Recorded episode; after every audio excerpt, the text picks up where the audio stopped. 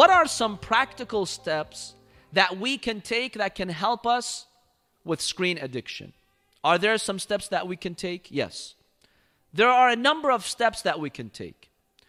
First of all, the first starting point, my dear brothers and sisters, when it comes to limiting our use of our smartphones, is to keep track of how much time you're spending. In fact, there are apps for this. You can download an app that will track how much time you're using, and it gives you a beautiful breakdown. It tells you how much time you spent on Safari, how much time on WhatsApp, how much time on Facebook, Instagram, Snapchat. It gives you the breakdown. It's good for you to know because oftentimes you don't know. Once you s- start tracking yourself, you realize, oh wow, I'm spending four hours a day on these things. That in itself helps you control the time that you spend on this. It's very important to keep track of time. And subhanAllah, in the religion of Islam, 14 centuries ago, the Prophet and the Ahlul Bayt, peace be upon them, they gave us this golden key of tre- keeping track of everything that you do. من لم يحاسب نفسه في كل ليلة فليس منا. The hadith says if you don't keep track of what you did during the day every night, if you don't judge yourself every night, then you're not one of the Ahlul Bayt. Because naturally, you will steer away from their path. Every night, keep track of what you do. Ask yourself, how was my day today? What did I do today? Go over your day. Take out a piece of paper and even write it down. If you came across good things that you did, be thankful to Allah. Imam Ali alayhi salam in one beautiful hadith teaches us. He says, Be thankful to Allah. Say, Oh Allah, you enabled me to do this good. You gave me the power and the energy and the strength. Thank you, Allah, for allowing me to do these good activities. And be determined that next day you'll do more. And if God forbid, you came across sins on that day, mishaps, mistakes, I wronged others, I violated others I fell short on my obligations with Allah subhanahu wa ta'ala. Imam Ali ibn Abi Talib says, ask Allah for forgiveness. If you ask Allah forgiveness on that same night and you sincerely mean it, Allah subhanahu wa ta'ala forgives you. Keep track. And that's why the hadith says, my dear brothers and sisters, حاسبوا أنفسكم قبل أن تحاسبوا. you reckon yourself and judge yourself before you're judged on the day of judgment. The day, the day of judgment is a day of surprises for many people. It's a day of surprises because we don't keep track of what we do.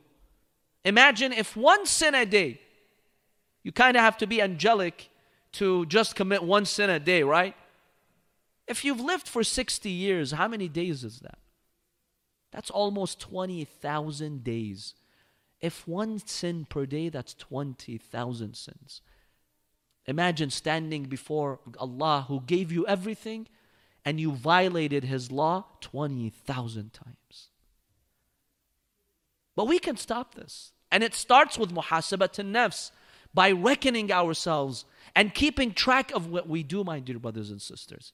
Imam Ali says, Ask Allah to forgive you and He will. And be determined that tomorrow you won't repeat the same mistakes. You won't commit the same sins. It really is effective and works.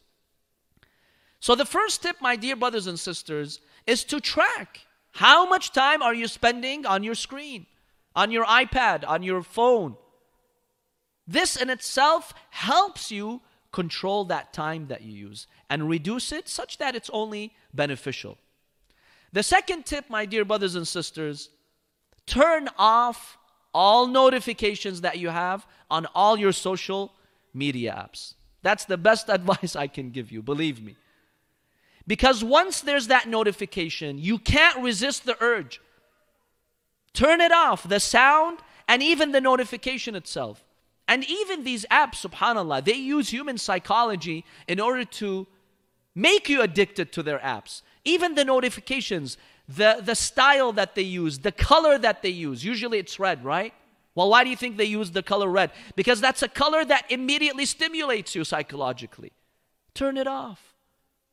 Turn off the notifications. It's not the end of the world, believe me. Nobody's going to die on Facebook and you immediately have to get to their message and their notification to save their lives. Let's be realistic. That's not the case. If you want peace of mind, my dear brothers and sisters, turn off most of the notifications that you have. Most of them are unnecessary. They're just a distraction to get us addicted to these phones. So we use more and more these apps, and the companies, all they care is the billions of dollars that they're making. That's a very good tip that I could share with you. A third tip, my dear brothers and sisters. I know most of us are guilty of this. I myself, sometimes I'm guilty of this. Don't charge your phone in your bedroom next to your bed.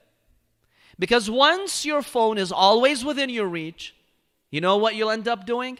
Before you sleep, you're going to open it and check your messages, check whatever you want on your smartphone for a good 20, 30 minutes. Even some people, they wake up in the middle of the night. And the first thing they do when they wake up, they turn on their phone and they read the notifications. In addition to all of that, my dear brothers and sisters, there are so many health risks by keeping these gadgets so close to your body all the time. Do you know the amount of radiation that's generated by these devices? By the cellular line, by the Wi Fi, by the battery? All this is radiation and this is harmful. One great way to control the amount of time that you use on these phones and to break that addiction, my dear brothers and sisters, keep it away from you at least when you're sleeping. You can use an alarm clock. Believe me, if you're concerned about waking up, it's okay. Get a nice alarm clock and put it next to you, and you won't go late to school, you won't go late to work.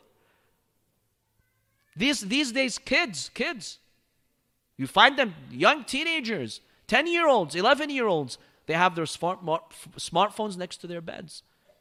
And that is leading to a number of negative consequences. A fourth tip, my dear brothers and sisters, is that when it comes to limiting our use of smartphones and to kind of break that addiction or have a control and grasp on that addiction is to have certain times of the day where you make it a policy, you make it a law that you will not use the smartphone. For example, dinner time. These days, when people are having dinner, even on the dinner table, you see the father, the mother, the brother, the sister, they're on their smartphone.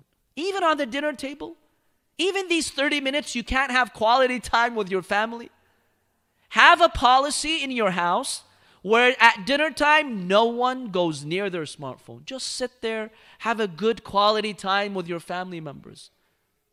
It's really effective. If you institute this policy and you have that sense of awareness, it will really be impactful, my dear brothers and sisters. There are some people who really have a lot of addiction. They will even have one day of the week. On a Sunday, on a Saturday, they decide, you know what? Khalas, enough is enough. Today, I have nothing to do with my phone. Let me go out, take a walk in the park, spend some good time with my family, with my friends, do something productive, and let me break free from my phone. There are even institutions today, I know you might think this is crazy, but it's happening. There are institutions today that have retreats and camps just to keep you away from your smartphone.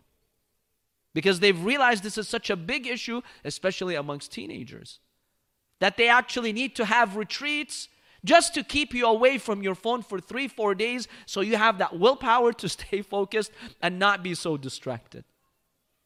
The root of this, my dear brothers and sisters, is that we, the human beings, and this is an old problem, it's difficult for us just to sometimes sit, clear our minds, and contemplate. The media, big corporations, they don't want you to think. They want you to always be busy, distracted doing something.